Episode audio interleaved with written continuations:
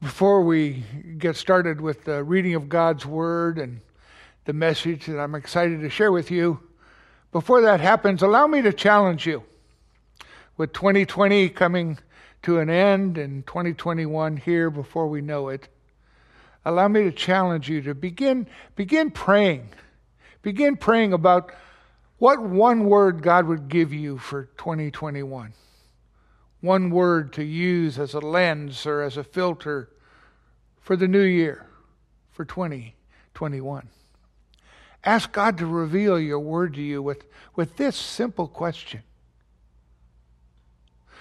What do you want me to, what do you want to do with me? What do you want to do through me? Write down what comes to your heart and listen and be open to God's to the word that God wants to share with you. One word. One word that is yours. Begin to pray for it. Let's pray. Our Father who art in heaven, hallowed be thy name. Maranatha. Thy kingdom come, thy will be done. Maranatha. Give us this day our daily bread and Forgive us our trespasses as we forgive those who trespass against us. Maranatha. And lead us not into temptation, but deliver us from evil. Maranatha. For thine is the kingdom and the power and the glory forever and ever. Come, Lord Jesus. Come. Father, come, Lord Jesus, come is the cry of our hearts, but I pray that today you'll remind us that not only did you come, not only are you coming again, but that you're here, that you're always present. The question is are we? How often do we truly seek your presence? How often do we cry out or call out to you? And in this Christmas season, a, a, season of giving, how often are, are we willing to be used by you to allow others to experience your presence? Lord Jesus, touch our lives each day in a way that, in a way that encourages us to touch other lives. Uh, be with our, be it with our time, be it with our talents, be it with our treasure. Use us to make a difference in the worlds that you've placed each of us in. Oh, Holy Spirit, open eyes, open hearts. Use our hands, use our feet, use our minds. For the glory of God, we pray. Amen. Well, open the Bible to John chapter 14. Matthew, Mark, Luke, John, John 14. And we're going to start reading at verse 15. So, everyone got a Bible open? If not, we're back online. Hit that pause button. Grab one, grab a highlighter, maybe a pencil, maybe a pen while you're at it. John 14 verses 15 through 17 in the ESV. If you love me, you'll keep my commandments. And I will ask the Father, and he will give you another helper to be with you forever. Even the Spirit of truth, whom the world cannot receive, because it neither sees him nor knows him. But you know him, for he dwells with you and He will. He will be in you. If your Bible's like mine, those verses are all red letters. This is Jesus talking to his disciples. This is Jesus speaking to you and speaking to me. Verse 15 begins with an if, with a question. If you love me, you'll keep my commandments. Not because you have to, but because you want to. If you love me, I'll talk to the Father. If you love me, the Father will send the Holy Spirit. If you love me, that Spirit will be with you forever. Let's read the passage again. If you love me, highlight it, circle it, underline it. If you love me, you'll keep my commandments. And I'll ask the Father, and he will give you, he will give you another helper to be with you forever. Highlight that. Claim that. Let me read it again. To be with you forever. Verse 17, even the Spirit of truth, whom the world cannot receive because it neither sees him nor knows him. But you know him, for he dwells with you, and he will be in you. Underline it, highlight it. For he dwells with you, and he will be in you. Last week, Pastor Ricky spoke about Jesus' second coming, about Jesus coming again, about our heart cry, Come, Lord Jesus, come, Maranatha. And Christmas Eve, Pastor Ricky will share about Jesus' coming a baby in a manger, a miracle man, a Savior. But this week, this week, we are reminded that we live in the in between. We live in the tension between a Jesus who came and a Jesus who is coming. Today, I want to remind you, I want to share with you how we can live in the now and experience God. Experience God today, every day. And today, I want to share from three different books. One, you'll probably all be very familiar with Jesus Calling by Sarah Young, a wonderful devotional. The second one, a book entitled Benedictions, a resource of 109 different benedictions. And last from Max Lucado's book, You're Never Alone, which I hope many of you will buy. John Wesley's Sunday service of the Methodists in North America, written in 18 in, excuse me, written in 1784. I don't know if it was a manual, a pamphlet, a booklet, a handout. But in that writing, he instructed the elders to use these words to end any service. May the God of peace, which passeth all understanding, keep your hearts and mind in the knowledge and the love of God and of his Son, Jesus Christ our Lord. And the blessing of God Almighty, the Father, the Son, and the Holy Spirit be amongst you and remain with you always. John 14, 16. To be with you forever. John 14, 17. For he will dwell with you, and he will be in you. Jesus is always with us. His Spirit, the Spirit of truth, the Holy Spirit, makes him known. Hear this devotional from Sarah Young, dated August 30th, in the book Jesus Calling.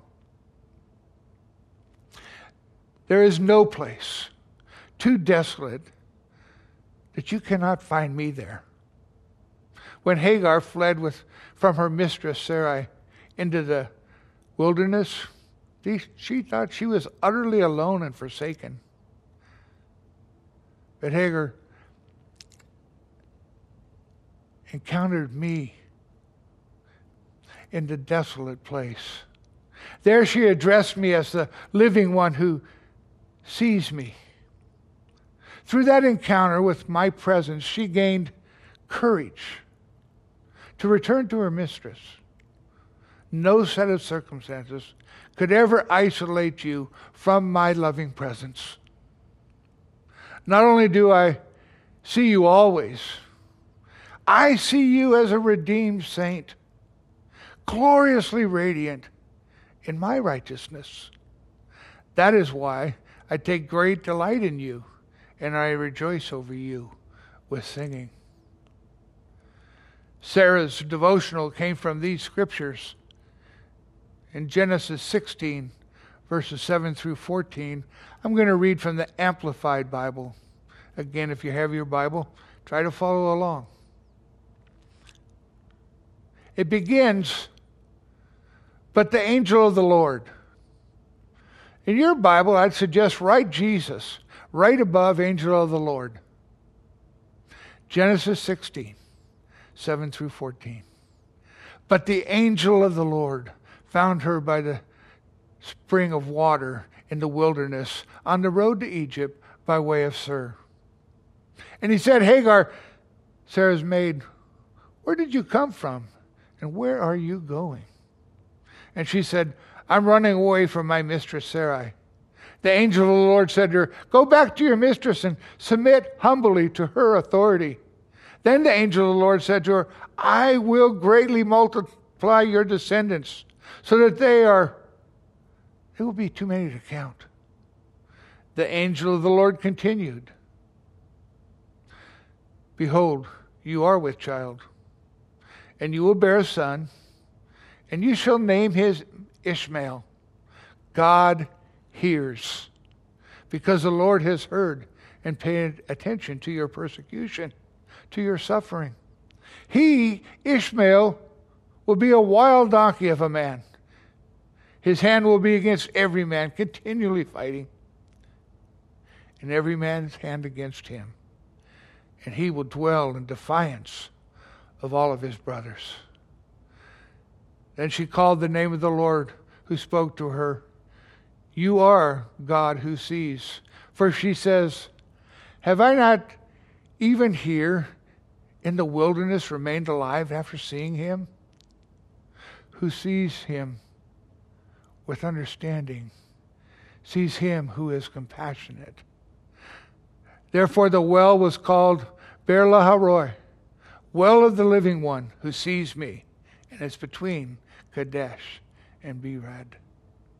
The psalmist wrote in Psalm 139 I can never escape from your spirit.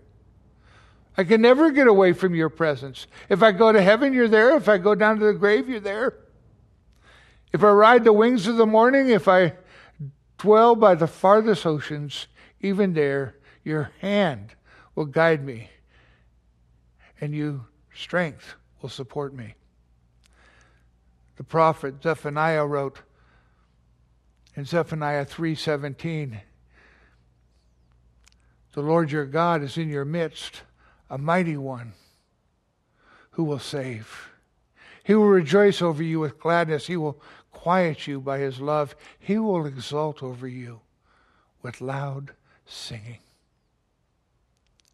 Has there ever been a time in your life where you felt like you were completely alone? with no one to help you. Maranatha. Come, Lord Jesus. Come. This reading, this devotional, asserts that there's no place so desolate that you can't find Jesus there. Do you feel like God sometimes leads you to solitary places to renew your heart, to renew our minds? Have you ever been able to draw closer to Him in those moments, in those places? Psalm 139 shows that Davis, David recognized, even in his loneliness, even in the most desolate of times, that your hand will guide me, that your right hand will hold me fast. Are you able to visualize even when you've been rejected or separated from family and from friends, security or comfort, that God's still there, loving you and delighting in you. You see, Maranatha isn't just a plea for Jesus to come. Maranatha is a whisper. It's a reminder that Jesus is here, that Jesus is near. In Max Lucado's book, You're Never Alone, spoiler alert, one of my favorite stories at the end of the book. Let me pick it up here. Max writes. Call me simple. But I think God's a good God, a good Father. I think He knows something about life. And I think He invites us to take the step, to take the plunge, to jump into a relationship with Him that is vibrant, joyous, and yes, fun. It's not always easy, mind you, but certainly it's worth the risk. The Apostle John's Gospel could have been subtitled, That You Would Believe. Why tell about the water to wine miracle? So you believe that Jesus could restore what life had taken. Why tell about the faith of a nobleman? So that you might believe that Jesus hears your prayers when you think he doesn't. Why tell about a lame man who took up his mat or a blind man who washed the mud from his eyes? So that you might believe in a Jesus who sees a new version of us and gives new vision to us. Why walk on water, feed thousands, and raise the dead? so that we believe that God still stills the storms, still solves the problems of life, and still brings the dead to life. You need grace? Jesus' work of redemption is still finished. Need reassurance that it's all true? The tomb's still empty. Need a second chance? The coal fire is still burning on a Galilean shore. All these events stand together as one voice, cheering you on, calling to you to believe that this miracle worker, God, cares for you and that He fights for you and that He will come to your aid. Sometimes God provides miracles for us. And other times, God uses us to make miracles happen for other people. Like the basketball players and fans were to Luke, a young player whose dream came true in the final game of the year. Luke learns at a different pace than other elementary school kids. He develops more slowly than his peers. Yet he has a winsome smile and a pure heart that endears him to everyone who knows him. When the pastor of the church formed a basketball team, Luke signed up. While the other boys practiced dribbling and layups, Luke threw a ball at the basket from the free throw line. It rarely went in. But when it in, Luke would raise his arms and he'd shout, Look at me, coach, look at me. The coach looked at him and he smiled. The team didn't fare too well that season. They won only once, and that victory was the consequence of a snowstorm that a snowstorm that kept the other team from showing up at all. In the final game of the year, they played the best team in the league. It was over before it began. Near the end of the last quarter, Luke's team stood nearly 30 points behind. It was then that one of the boys called a timeout. Coach, he said, this is our last game. And Luke has never made a basket. I think we should let him into the game. The team agreed. The coach placed him near the free throw line and instructed him to wait. Luke was ecstatic.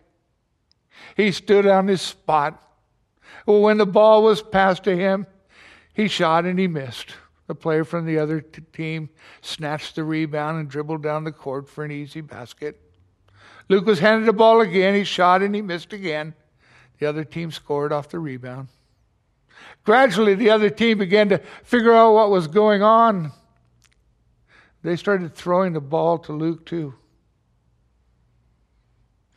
He kept missing, so the players from both teams kept throwing it to him. Soon everyone in the gym was pulling for Luke to make a basket. The coach was sure that the time had expired. The game had to be over. He glanced at the official clock. It was stopped at 4.3 seconds. Turns out even the timekeepers were on the on for the effort. They stood by their table, shouting with the crowd, Luke, Luke. Luke shot and shot. He attempted again and again and again, and finally, miraculously, one of his shots took a crazy bounce off the rim. Everyone held their breath. The ball dropped in, and the place erupted. Luke's arm sprang up in the air, and he shouted, I won! I won! His team escorted him off the court. The clock clicked down, and the game, the game was over. I see some gospel in that story. I see a picture of God's devotion to you, God's devotion to me.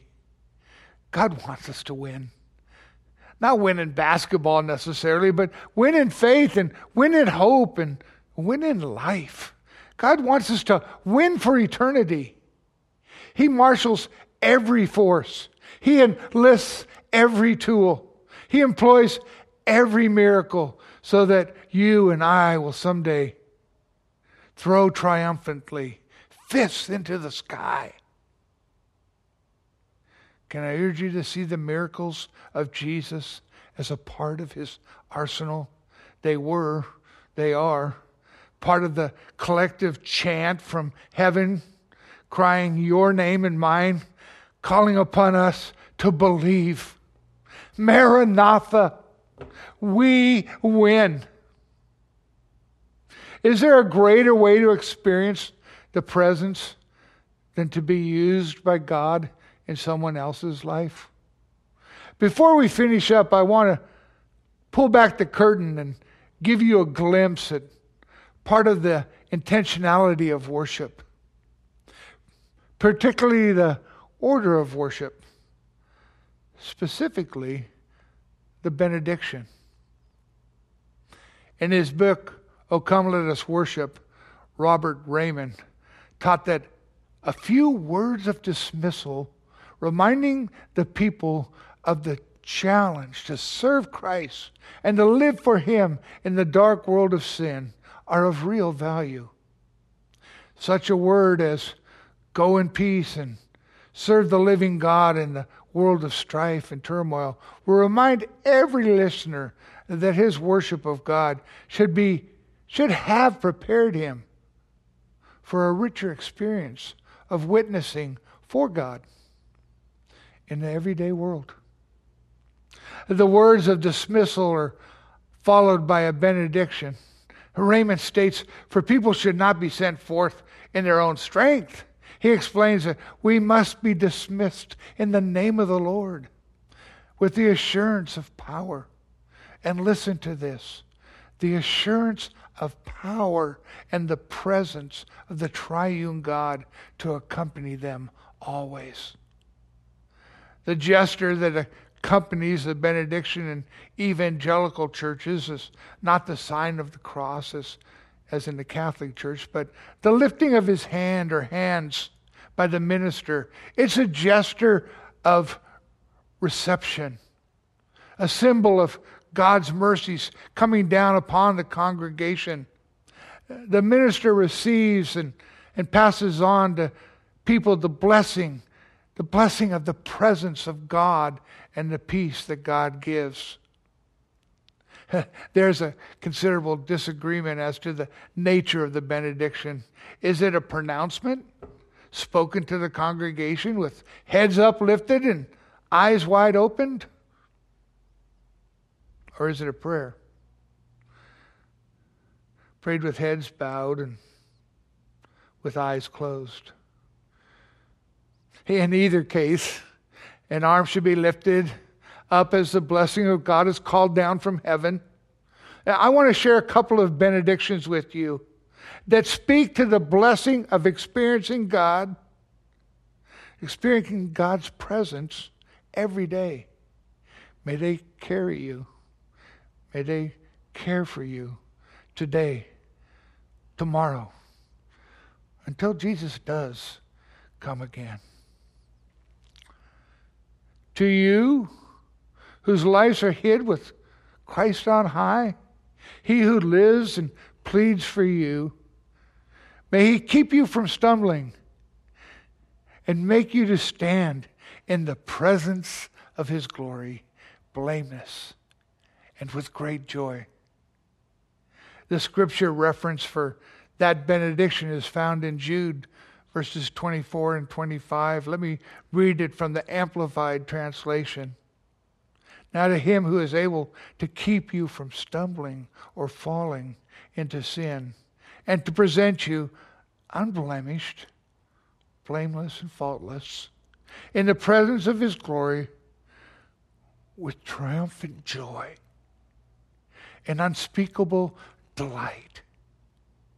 To the only God our Savior, through Jesus Christ our Lord, be glory, majesty, dominion, and power before all time, and now, and forever. Amen. Another benediction, another blessing that of God's presence every day. And now, may He grace you with His presence, so that the weak might say, I am strong, and the poor will say, I am rich, and the feeble will say, I am upheld. This benediction comes from the following scripture references in Joel 3:10 from the message.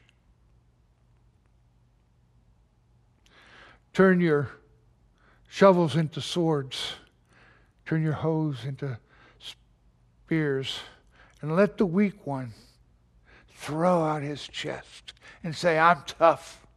I'm a fighter. Isaiah 35 3 in the ESV says, Strengthen the, the weak hands and make firm the feeble knees. And in 2 Corinthians 6:10 in the New Living Translation, the apostle Paul wrote, our heartaches, but we always have joy. We are poor, but we give spiritual riches, riches to others. We own nothing, and yet, and yet we have everything. Remember the scripture we started with? John 14, 15 through 17. If you love me, you will keep my commandments. And I will ask the Father, and he will give you another helper to be with you forever. Even the Spirit of truth, whom the world cannot receive because it neither sees him nor knows him. But you know him, for he dwells with you and will be in you. Let's pray.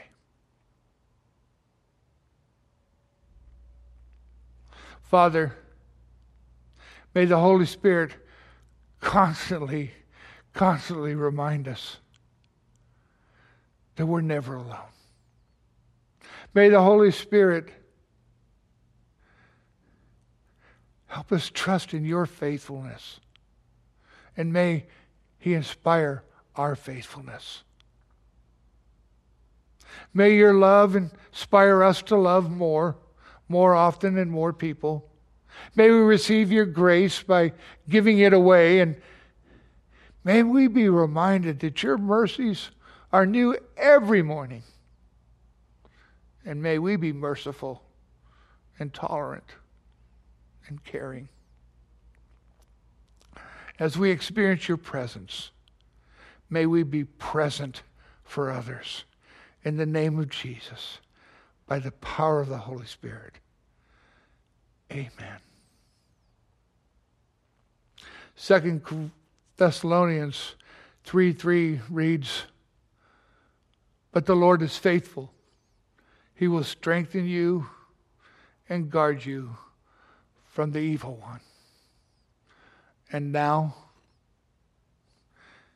may the one who grants pardon for sin and a peace that endureth, the one whose presence guides and cheers, the one whose own presence guides and cheers, strengthen and protect you from the evil one.